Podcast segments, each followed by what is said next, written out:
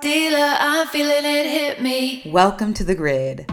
I am your host, Jennifer Shahade, and we'll be taking a 13 by 13 episode journey through every possible no limit hold'em hand, 169 hands in total, from aces to 7 deuce offsuit. Each episode, I'll interview another top poker player or personality about their hand.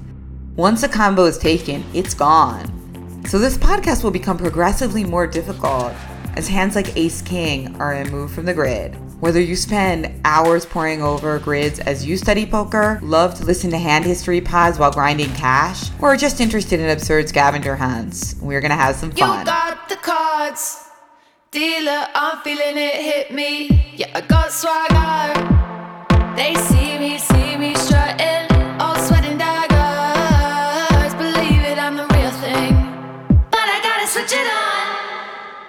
Hello, everyone, and welcome back to the grid. So excited to welcome a friend of mine, a fantastic poker player, Amanda Baker. She is a Vegas based poker player and yoga instructor. She mostly plays cash games, but has also had some very sweet scores in the tournament world, including a World Series of Poker circuit ring, a runner up finish at the 2016 WSOP Ladies event, and an overall tremendous record at the WSOP Ladies, cashing six times. Today, she throws us all the way back to 2005, where she was playing her first 10K, the WPT in Foxwoods. Hey, Mandy, thank you for joining me. Hi, thank you for having me. You have um, a great hand for us today. It's really a spot on the grid that would be very difficult to fill. Jack 5 offsuit. So excited. Can you tell us a little bit about this WPT 15 years ago? Yeah, so um, it was my first ever 10K event. I was still very new to poker at the time. I had won this seat on Full Tilt Poker. So, um, you know, I was just very starstruck by it all. And back then, it was just so exciting. You know, I sit down at the first table and there's all these pros and people that I recognize. I was very nervous, but very excited. I didn't realize it at the time, but looking back, I realized I was really concerned about my image and I was really concerned about projecting that I was a serious player and that I knew what I was doing. I think some of that comes from like just preemptively, you know, trying to prevent like sexism from coming my way. So I was very concerned about my image and how I presented myself, even though I didn't realize that at the time. And how did you get into the event? Did you satellite in or did you buy in? Yeah, so they would run $200 satellites on Full Tilt Poker at that time. And I remember it would usually pay out the top two seats. And I remember getting really close in one. And I was kind of chatting with one of the guys who ended up winning. And I remember being like, oh, well, I'll win one. And I did. And I, I just, I always felt like I would win it um, my seat to it. And so I was really excited when I did. Yeah, so I'd won my seat on Full Tilt. I was so excited. I was so nervous. They had a dinner the night before that was for all the satellite winners. Um, and then it had all like the Full Tilt pros. So that was ended up being really important. I met some people that I'm still friends with this day. I met this woman that I ended up Heather that I ended up living with for a long time. And then my other friend, Jen, who's one of my best friends, I had met that night. When did the Jack 5 offhand happen? What what part of the tournament was that? Was that day one? I had been playing kind of tight. I was pretty nervous. Plus, there weren't antes the first few levels. So I'd kind of slowly been building my stack up. I, had, I hadn't been being too wild or anything. We started with 10K and I slowly built my way up to about 25,000 and i had i had been playing pretty tight you know i was nervous but also there weren't antes. I had been playing pretty tight and there was a kid at my table and he kept opening a bunch of pots and they weren't going to showdown and he was a young guy so i didn't know him at the time. The player in question is matt smith screen name sammy knoll from florida. I didn't know him at the time but he, you know he was a young guy he was opening a lot of pots so i just figured he was being really aggressive because it was 2005, you know, this is back when like the squeeze play was like the thing. so he had opened in early position. I think he was under the gun plus one. This was the first level where antes had kicked in. So we are playing 100, 200 with the 25 Annie. And he opens under the gun plus one to 600 ish. And then the next three players all called. So before I even looked at my hand, I was like, oh, you know, this is this is the spot. I can squeeze here. I can make a squeeze play. And I I had the right image. I'd been playing tight. I looked down at my hand and it was Jack five offsuit. But I'd like already decided that I was going to do it because it was 2005 and your cards didn't matter back then. so I three bet to about 3600 and back then it's weird to think about but like I wasn't even thinking one step ahead at that time because I wasn't even thinking about what happens when he shoves what price am I going to be getting? Like I wasn't even that far along in my poker thought. So I just thought you know hey I've been tight like this guy's opening way too much. He's too wide. We've got all these colors. Like everyone's going to give me credit for a hand here. So I made the three bet and then he shoves, folds back to him and he shoves. That's when I realized my mistake because I hadn't even considered his stack size and what happens if he does shove, right?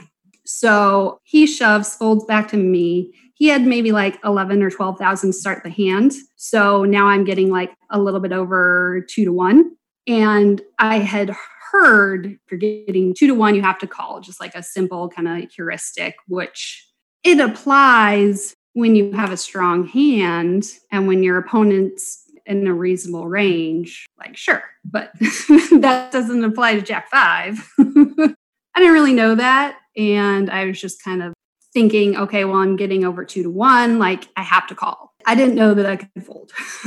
so I called and I just remember everyone being pretty surprised. Matt Matros was at the table. He was on my right. I still remember the sound he made when I flipped over my hand. So, um, Sammy Knoll, Matt Smith had had ace king. So I was live, but uh, we didn't get there. We doubled him up. And I learned an important lesson about you always have to think at least one step ahead, if not two or three, looking back on it, like even if I decided I had wanted to make that play with Jack five, like I probably could have three bet smaller and then folded to a shove. Because I do think, you know, I am still going to get a lot of credit.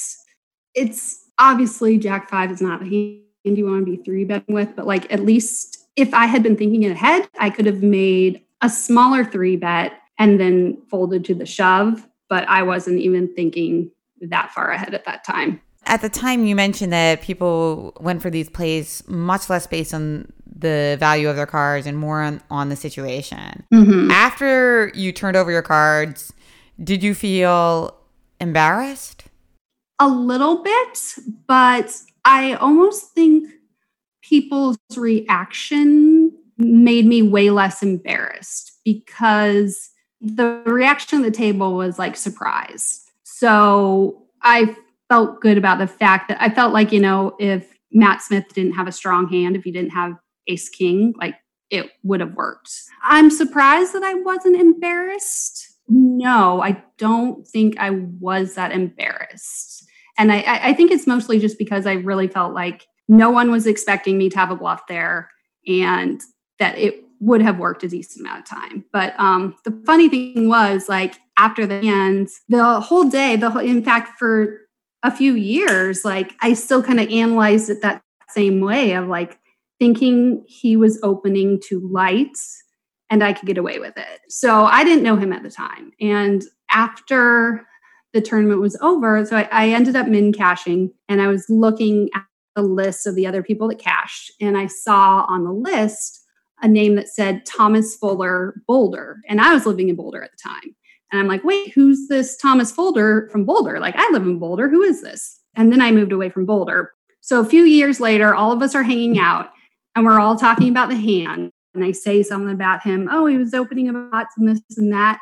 And they're kind of like, you know, what are you talking about? Like, he's like super tight. like, he definitely wasn't like opening too wide.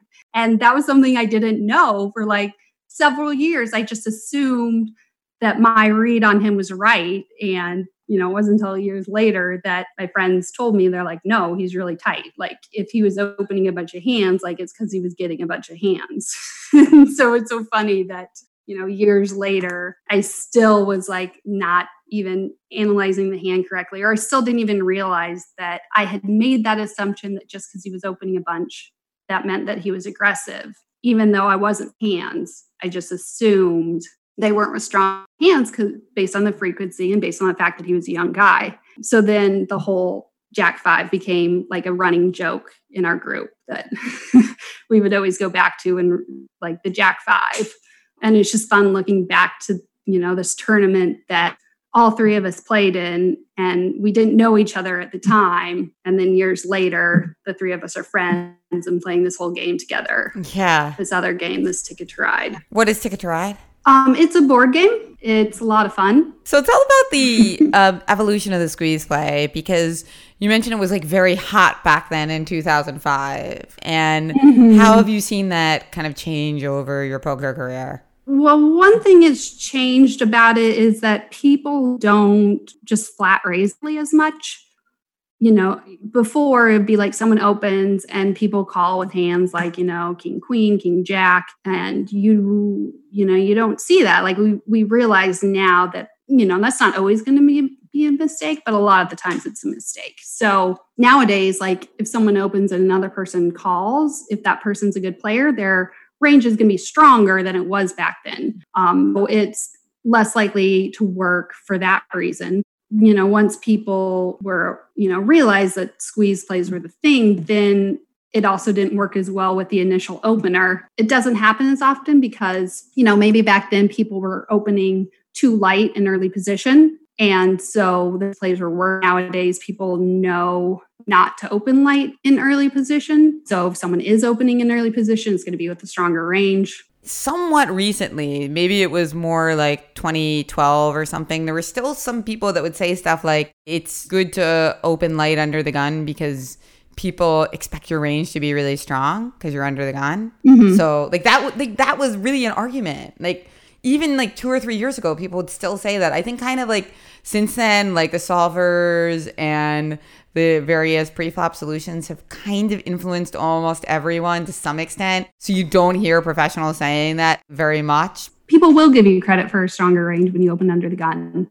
until they see you do it with a not very good hand and then they're going to start three betting you or if they just see you doing it a bunch and they know you can't they know you're unlikely to be strong each time right because that's kind of what i was thinking at the time was like they have to give me credit for a good hand because I've been so tight and they're going to give me credit for a hand. But I wasn't thinking about his hand and the fact that he had opened, you know, under the gun plus one and he was really strong. And so that same thing applies if you're like, oh, I'm going to open under the gun and everyone's going to think I'm strong. Oh, it's like, well, okay, yes, people might give you credit for being strong, but there's still going to be eight people behind you who could wake up with a hand. It doesn't matter if someone believes you're strong if they have aces. Yeah, totally. And as it turned out, Nick Schulman actually won this event in 2005 Foxwoods, and we we've talked a little bit about that event. He was only 21 years old at the time. And you, you Mincash, and seeing that you satellited um, from a $200 tournament, that must have been pretty significant. Yes, it was very significant to me. Um, it was definitely, you know, by far my my biggest score at that time. I had recently graduated college. $11,000 was a lot of money to me at that time. And I remember rolling around on the bed with the money, being that excited. Not immediately. When I first busted, I was super disappointed. But after that passed, I was like, that's a lot of money. That softened the blow. And did you roll around in like hundred dollar bills? It wasn't like poker chips. It was like no, no, no. It was. Hundred dollar bills. Yeah, hundred dollar bills. Yeah, I actually played with Nick on day two of the tournament in another hand that I played poorly, where I basically like inadvertently turned my hand into a bluff versus him, and you know it, it worked. I won the pot, but I remember at the time some more experienced poker players talking about the hand with them and them kind of gently trying to tell me that I didn't play it right. and me kind of seeing their point, but but also kind of not. It was like a spot where he had opened and I defended in the big blind. And then I like flopped second pair. I, I think I check raised the flop and then bet again on the turn and he folded. And I remember telling people and like being all proud about it and them being like, um, you can just check call there on the flop. Trying to help me, but you know, I was young. I remember thinking about that concept because there was other hands that I played in the tournament where I just basically made that mistake. You know, I think that mistake was pretty common back then. But I remember thinking about that concept a lot afterwards about not, you know, turning your hand into a bluff. Even before that tournament, you know, I'd read lots of poker books. I definitely understood that concept in terms of like, I re- remember in some book about, you know, like with queens, they were saying, like, with queens, don't turn your hand into a bluff because you're only going to get called by like, you know, ace king or aces or kings. But looking back on it, I had read books and I had read about the whole idea of don't turn your queens into a bluff. And I knew that concept in terms of like pre-flop, not turning your hand into a bluff, but I don't know how much I had thought about that concept post-flop. And so much of the poker thought at the time was about, oh, well, you you got to know where you stand and you got to figure out where you stand and you have to know if you have the best hand or not. So much of it was like rare information.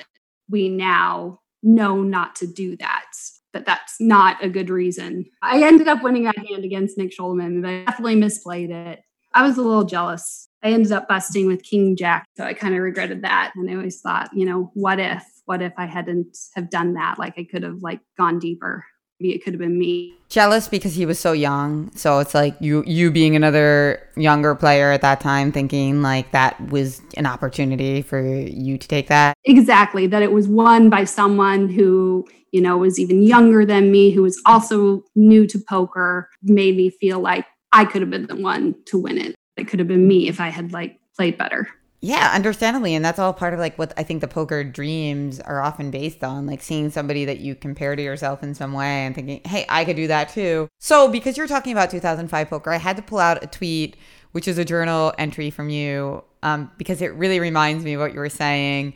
And you wrote, um, when I raise pocket jacks and get re-raised and the flop comes king XX, I should bet out. And if I get re-raised again, I know I'm up against ace king or kings or maybe aces. Because if I don't bet and the other person does, I won't know if I'm being bluffed or not. So yeah. yes, exactly. And it's it's funny to me looking back at that and like thinking that the other two cards doesn't matter. Like any flop with a king on it is the same, you know? and like it's not. Like king seven deuce rainbow is very different from king ten nine all one suit, you know? The, the fact that I didn't even put those other two cards in that example, what was I thinking? Did I think they didn't matter? Did I put king XX, but I was just thinking like king seven deuce? Like, I don't even know. Yeah, that's funny that you mentioned that because I do feel like that's kind of like something that people are becoming more aware of that like there's not really bricks as many bricks as people thought, right? Mm-hmm. So like every every flop has so many different straight draws and you know they're they're a lot more maybe distinct. We I guess what what I mean is that we're making smaller chunks. Yeah. That said, you were thinking about things, you know, and I feel like a lot of times in 2005 people might not realize, but a lot of people were thinking about poker more from like a gambling perspective. Like, I want to get lucky. Um, you know, jacks are hot. I know that a lot of people like that have been phased out of the poker world because they went broke, but that was very prevalent. So, like, these notes, even though they might seem so silly today, probably put you in like the top, you know, 10, 20%. Is it, do you feel like that's accurate? Like, I wonder the thing you had said about now we realize bricks aren't as common as we used to think. I have two thoughts on that. One is I wonder how much PLO has helped. I don't play that much PLO, but I feel like there's like no bricks in PLO.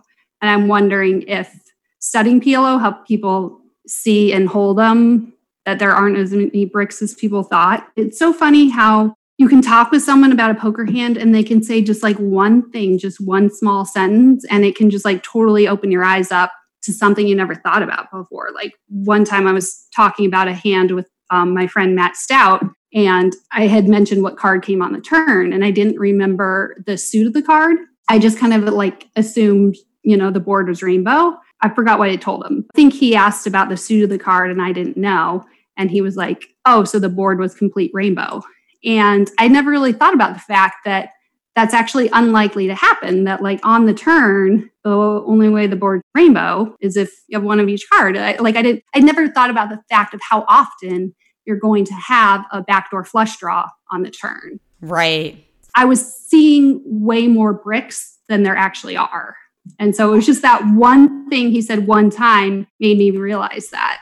Yep, not that easy to get Badugi, right? And I think you're you're right because I, I was just I thought before um, when I was trying to study Badugi a little bit, about this and you know four cards all of different suits and i was thinking that in oral hand histories there are way more pure rainbow boards than actually exist because people just don't remember so they're like it's irrelevant.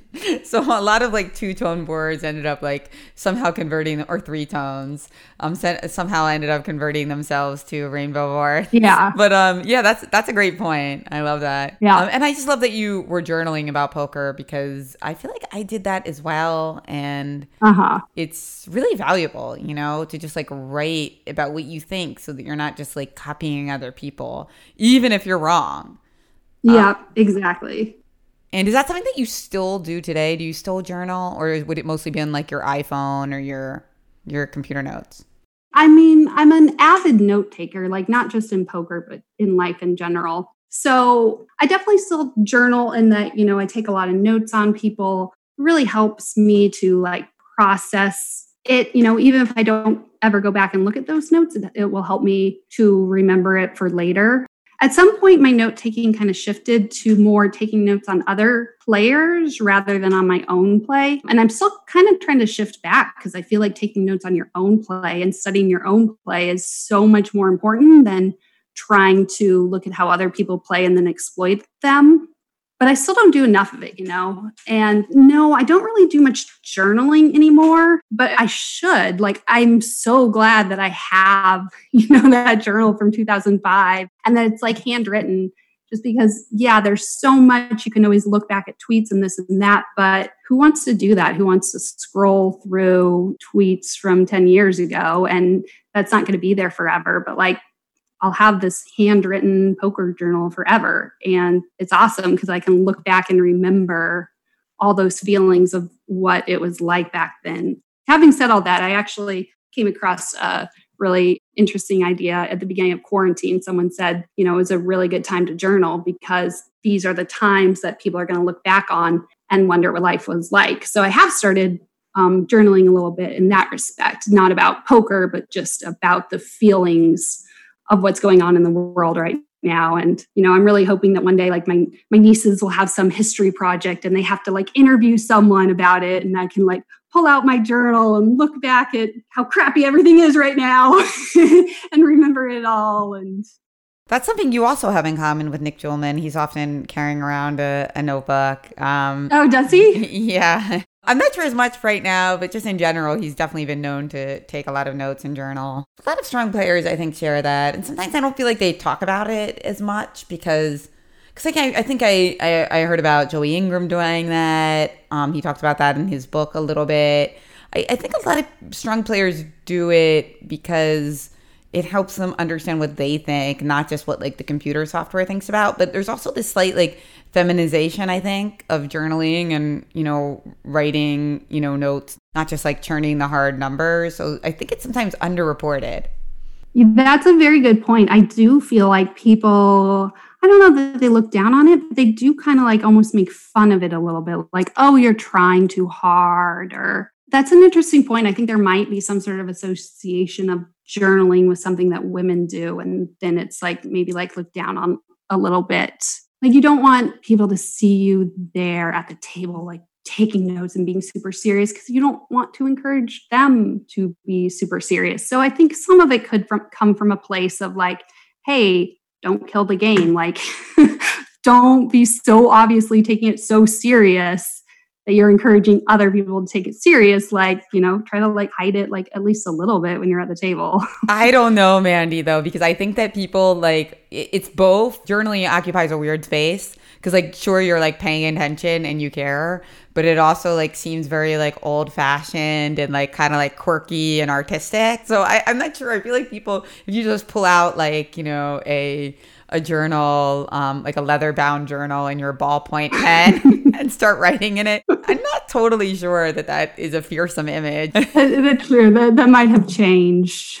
Just because, like, who still takes notes with like a pen and paper when they have a phone? it is cute though, and I, I I think it is powerful over a phone because a phone unless it's in airplane mode. You could be like writing something brilliant and like interrupted by like the latest like notification or text message. So yeah. I definitely dig it. I, I was thinking i've been um, studying the stud games some lately and thinking about getting into those. And I don't know the answer to this. I think I remember hearing a long time ago that you're allowed when you play stud games, if you want, you can sit there with a pen and paper and write down like the outs. But I don't remember if like I'm remembering that correctly or not. But I, I think I heard that like you're allowed to do that, but like hardly anyone does it. Um, do you know the answer to that? I don't. That's interesting though. I'm I, I've never played a tournament with stud games, so I'm not aware. Good question. I really love the stud games, but my working memory is horrible. And I know that that would like hold me back. so, like, if you're allowed to, I would probably sit there. If I was playing a live stud game and I was allowed to, I think I would sit there. I mean, it doesn't seem like it would be allowed because I know, like, now that there are so many powerful tools, it seems like they're cracking down on charts and stuff on your phone. So it seems uh-huh. like a live chart would be like the same thing, and that like writing down cards that came that were just discarded. I wanted to move on since we did touch on this a little bit. You've had incredible results in ladies events, and I wanted to know if you had to design a brand new ladies event, how would it be structured and how would it work? I definitely do not think about like structures as much as I should. There was an interesting debate on Twitter that I was reading about, you know, why do deep stack turbos exist you know that, that's stupid what's the point? and then someone who had like worked in the industry was like well it's because amateurs like they want to play for a while they want to feel like they get their money's worth you know they don't want to just buy into a tournament and immediately bust but they don't have as much time to play for hours and, and hours and hours but they do want to play for like a few hours. They don't want to like bust immediately. And i think that's completely true. I think that recreational players, that's exactly what they want. They do want to get their money's worth. Like I would love playing, I love ladies events. I love being able to go and play with just women. It reminds me of like when I was a kid and I would just play like board games with my friends. It's just so nice to know that you don't have to deal with like stupid bullshit sexism. So that's why I really like them. And of course, I would like a slow, structured ladies event if I play poker for three days in a row, live poker, like live tournament poker, I'm just absolutely completely exhausted. I mean, I would, I really like the WSOP ladies event. I like a tournament that only lasts two or three days. I like a tournament that you do have room to play in the beginning. Certainly, I like it when the stacks are still deep enough towards the end, but like also, I get exhausted. Like, I do not sleep well. If I play a full day of tournament poker, make day two, and day two is the next day, like I'm not that fresh on day two. I'm already starting to feel, feel it. And by day three, I'm definitely pretty exhausted. So I would not want to make a structure that lasted any longer than three days. I love that event. It's just the mood is just so fun. I really, really like it. I love that you're so positive about it. I mean, honestly, it's going to be a bit of an echo chamber for me because I kind of agree. It's a fun, positive event. And I don't know what to make of the the yearly or periodic debate about like whether there should be women's events. It's just it's mm-hmm. so bizarre to me because it feels like this kind of forced negativity on something that doesn't belong there. It's like why would you even like it just seems like such a wild idea that you would think it means that women are saying they're worse at poker. Like where does that even come from? It doesn't seem inherent to the event itself. Yeah, like it, and I kind of like kind of fell for that line of thinking for a few years too. But now to me, it's just so ridiculous. It's such a straw man. You know, I don't know that anyone who plays the event is like thinks they're playing it because they think women aren't as good. Like we play it because we want to be able to play poker without, you mm-hmm. know, like one year I tweeted like it's so nice to be able to like eat a banana and not have to worry that someone's going to make some creepy comment it's really grating how it's not even the big sexist things that happen at the table that are so problematic. It's all the small things that happen all the time. And even if they don't happen that day, your guard is up because they've happened in the past. Like so many times I've been at the poker table and I'm like putting on socks or I'm putting on my sweatshirt or taking it off. And some guy has some just like creepy, weird comment about it. Like, I'm just putting on socks. Like, you don't have to make a comment about it. And, you know, it's nothing really super creepy or super out of line, but it's uncomfortable and it happens and it's irritating. And It's just nice to play in a tournament without that. And it's nice to play with women who understand or who will make jokes that we all get one year someone said something really funny where like one woman cussed and the other woman was like, "Hey, hey, there's ladies at the table," and you know everyone laughs because we all get it because it's so stupid when you're at the table and someone cusses and someone else is like, "Whoa, ladies at the table!" Like like we've never heard a cuss word before. You know, they think they're helping but they're not really helping. I mean, I have a slightly different perspective in that I feel like I don't often have the experience of like sexism at the table, but that that said, maybe that's just because like people know who I am and they don't want to show up in my Twitter feed or something. So I acknowledge mm-hmm. that my experience is not universal.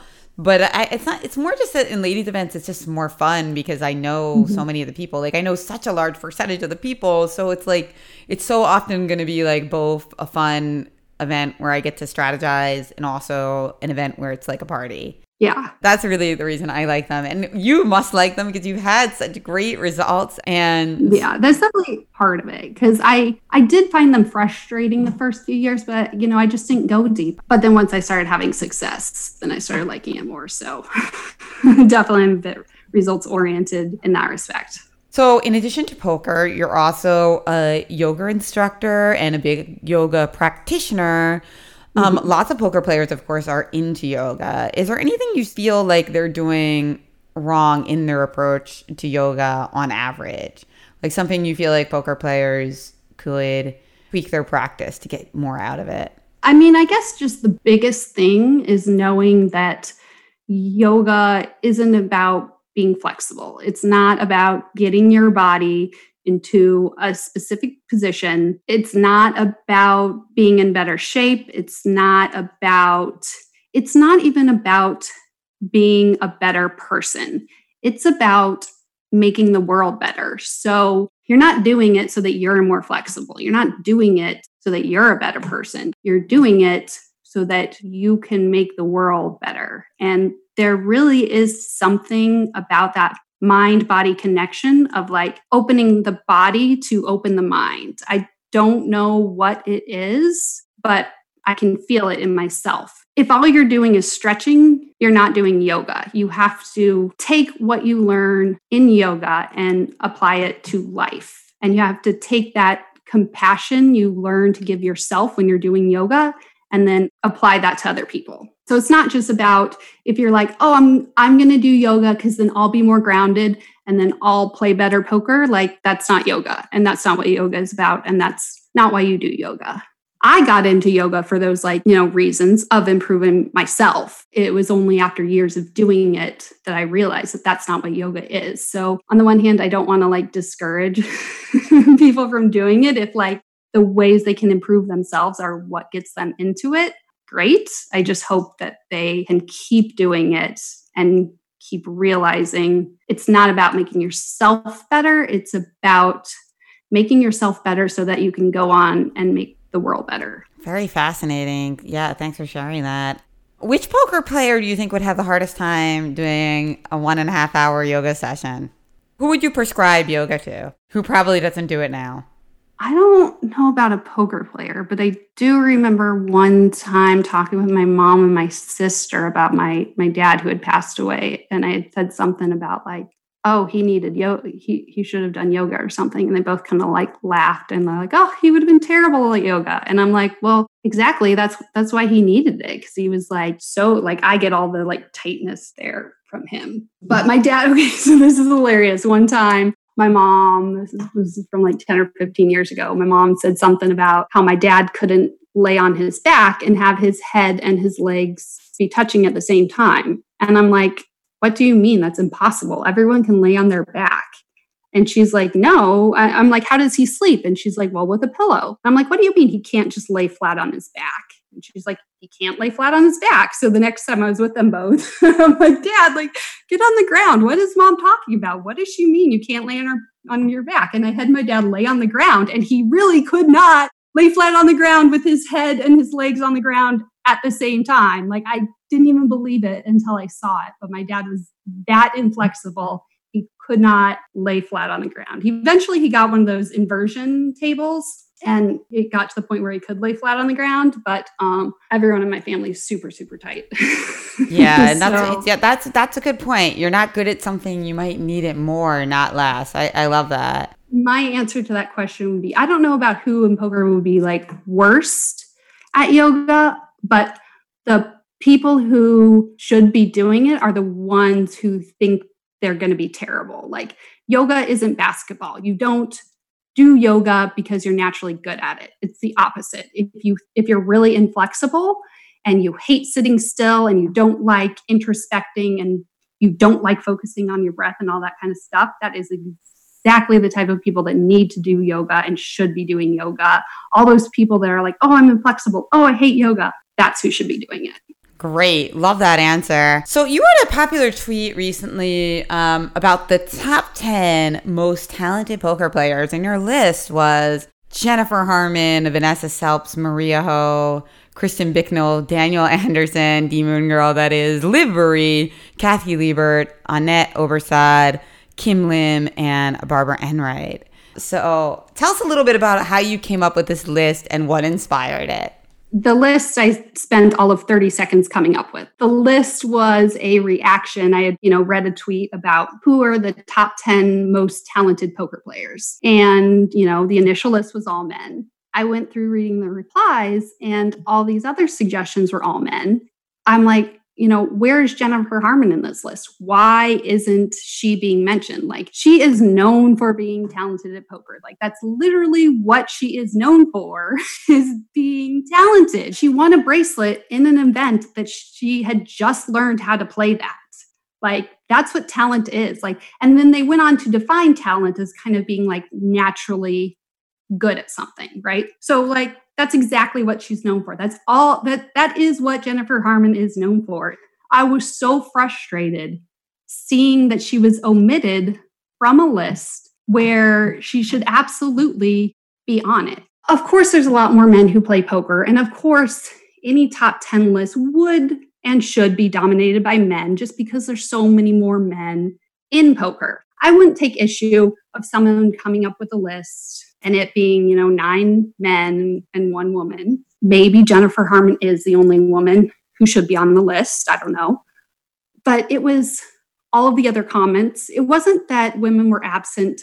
They were absent from all of everyone's suggestions too. I'm sure you've noticed that anytime these conversations come up, you know, best musical artist, best TV show, whatever, it becomes this thing where it's men discussing it and they're just discussing other men and they don't even realize it. And I know that I avoid those conversations because what happens is someone comes in, and this is what happened in that thread too. You know, someone came in, suggested Vanessa Selbst, and someone immediately was like, oh, she's terrible, you know? And that's what happens is all these group think type of things.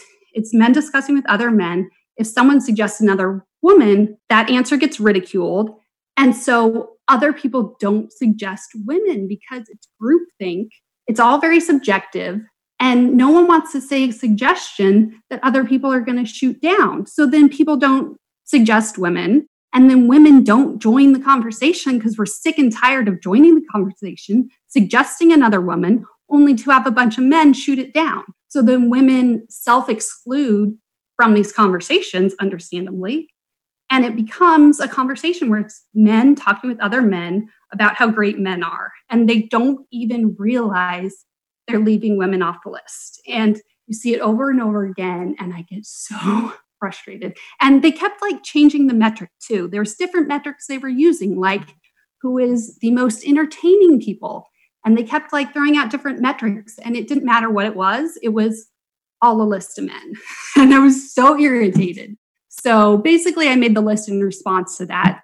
I really didn't put any thought at all into who was on the list, into what order they were on the list. I just thought of women that I think are good, threw them up on the list to, to make a point about how ridiculous it is to make a list like this and just exclude people with like without even realizing it and excluding someone who's so obvious who should so obviously be on that list is Jennifer Harman I mean, Vanessa Selbst, you know, I, I also have played with her so much. Um, and I think that um, just her her table presence is just so phenomenal and her competitive drive and will to win that um, I am surprised actually that she didn't pop up um, more. But I think you know the thing about poker is people have short memories. So when somebody stops playing for a couple years, um, they get, just kind of drop off from the conversation rather quickly. Mm-hmm. Um, not to excuse it. I'm just saying I do think Vanessa a few years ago would have been um, at least mentioned.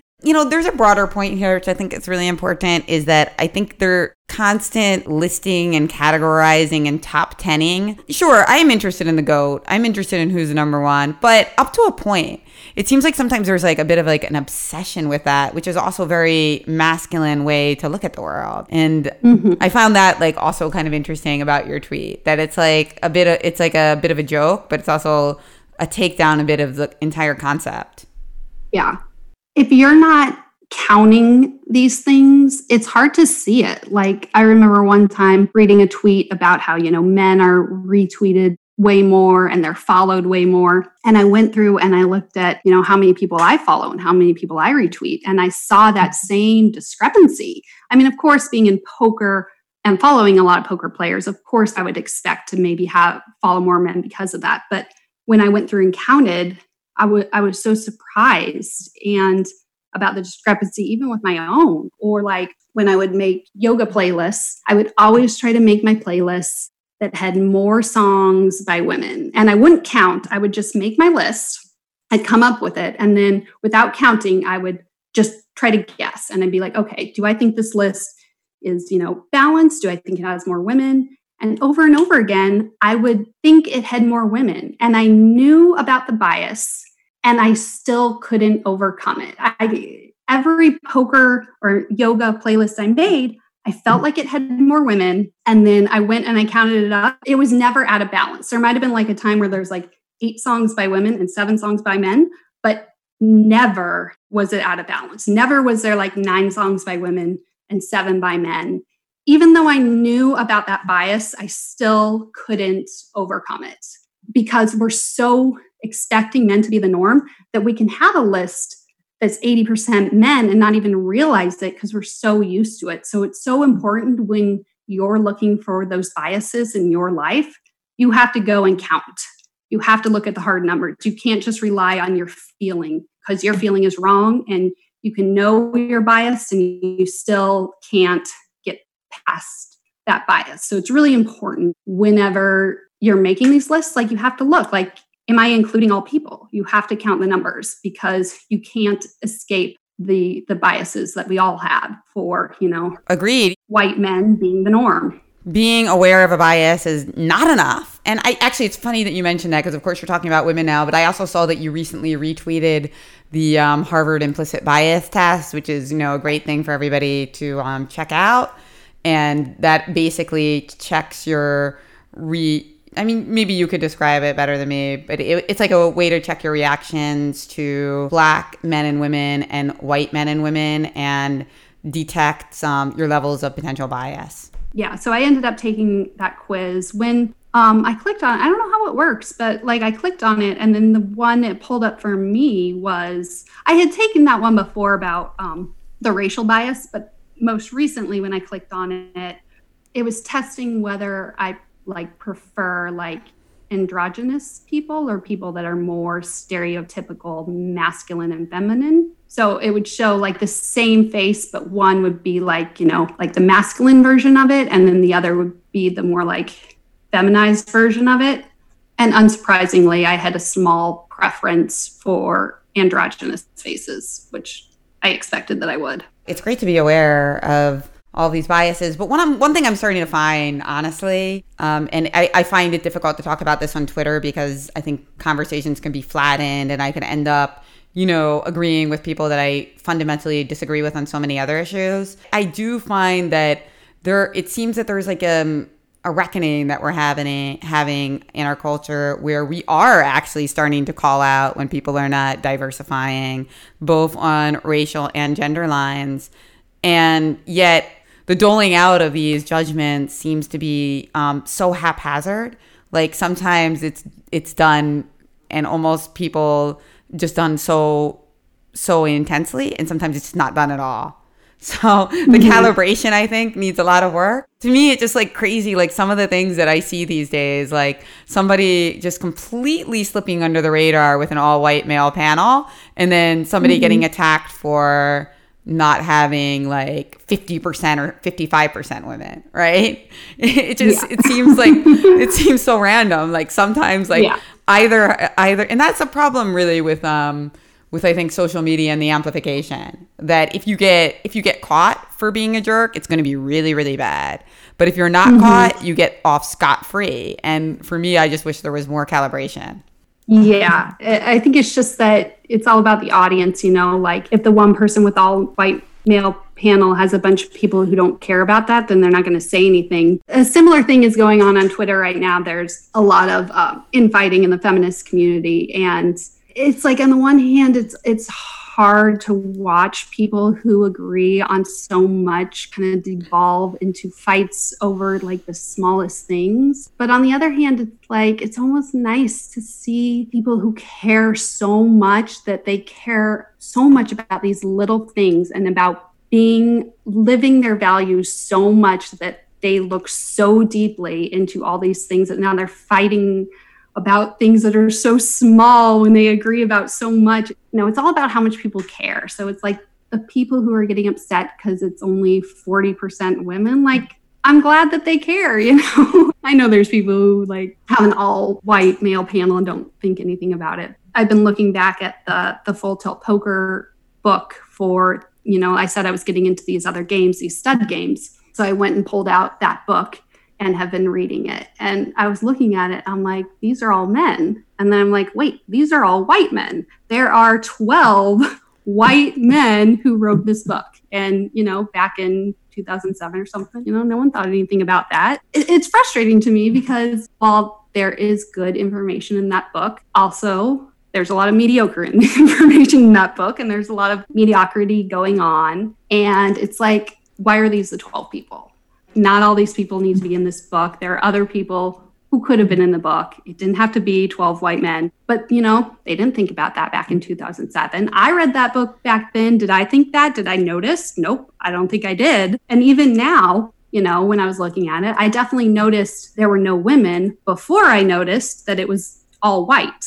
So I'm going to notice the not women faster, for better or for worse. You know, I noticed that first before I noticed that it was also all white. And by the way, I'm not going to call anything out right now, but you don't have to search far for those types of examples in 2020 either. Yeah. These things still happen where there can be a massive blind spot. And, you know, somebody who's very invested in diversifying spaces, you know, with my work with US Chess Women and looking at intersectionality, one thing I will say to people is that it's it's not it's not always easy. You can't expect to just be like, okay, I'm going to diversify, like you know, awesome. Like let me just do that and wave a magic wand. You might have to put a lot of effort into it, specifically if you're somebody from the media. I was reading an article about somebody who was trying to get as many female sources as male sources in their articles, and they um, had a spreadsheet, and they said that they had actually had to contact 1.5 women to get a, a positive reply.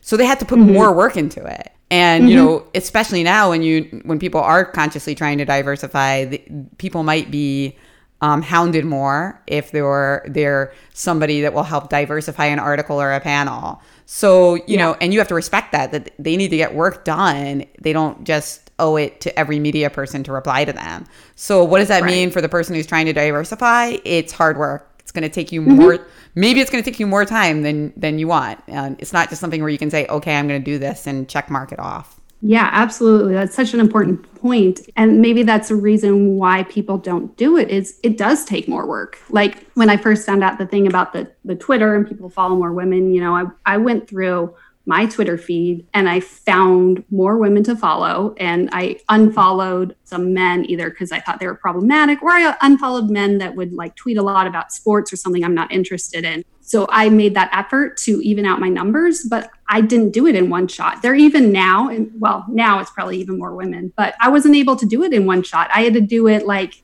several times to get to that point, And it does actually take work. Like it, it doesn't happen automatically and it does take work. And it kind of reminds me of, you know, years ago when Mitt Romney was running for president. He was like, oh, I have binders full of women.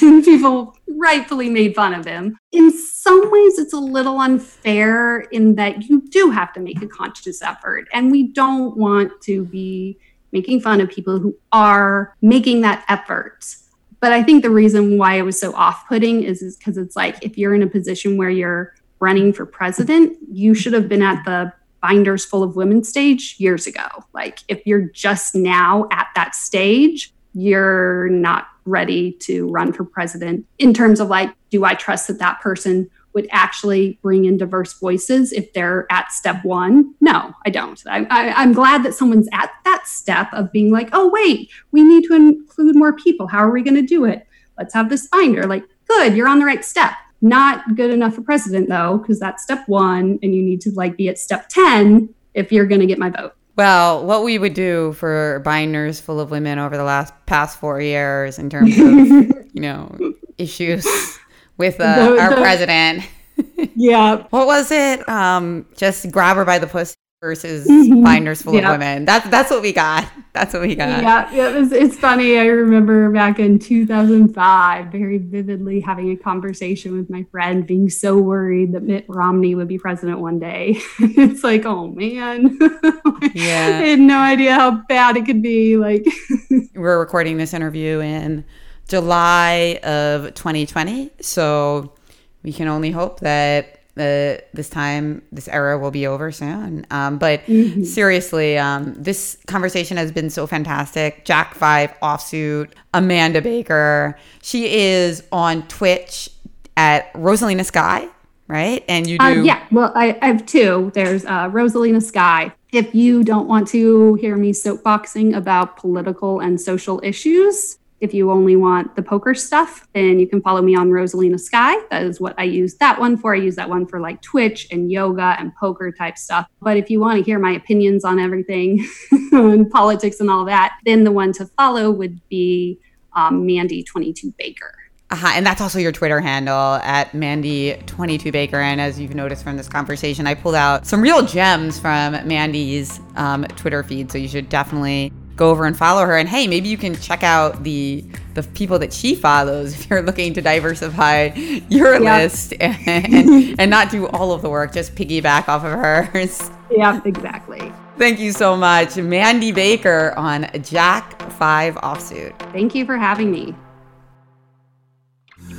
Thank you so much for listening to the Poker Grid. Go ahead and subscribe on your favorite podcast network. We're on Apple Podcasts, Stitcher, Spotify. We also really appreciate your reviews and ratings. They really do help. We also have a new mailing list, so go ahead and subscribe to that on thepokergrid.com slash subscribe. Finally, if you're looking for a way to support me and my projects, I'm the women's program director at US Chess, and we're trying to equalize the field in the mind sports arena. You can go to uschess.org and pick a donation of any size. I'd really appreciate it.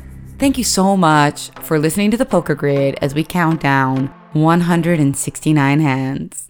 No one ever bust. They say I'm lucky. Oh no, no need to bluff. With all the cheap tricks up my sleeve. Yeah, I got talent. You won't see me, see me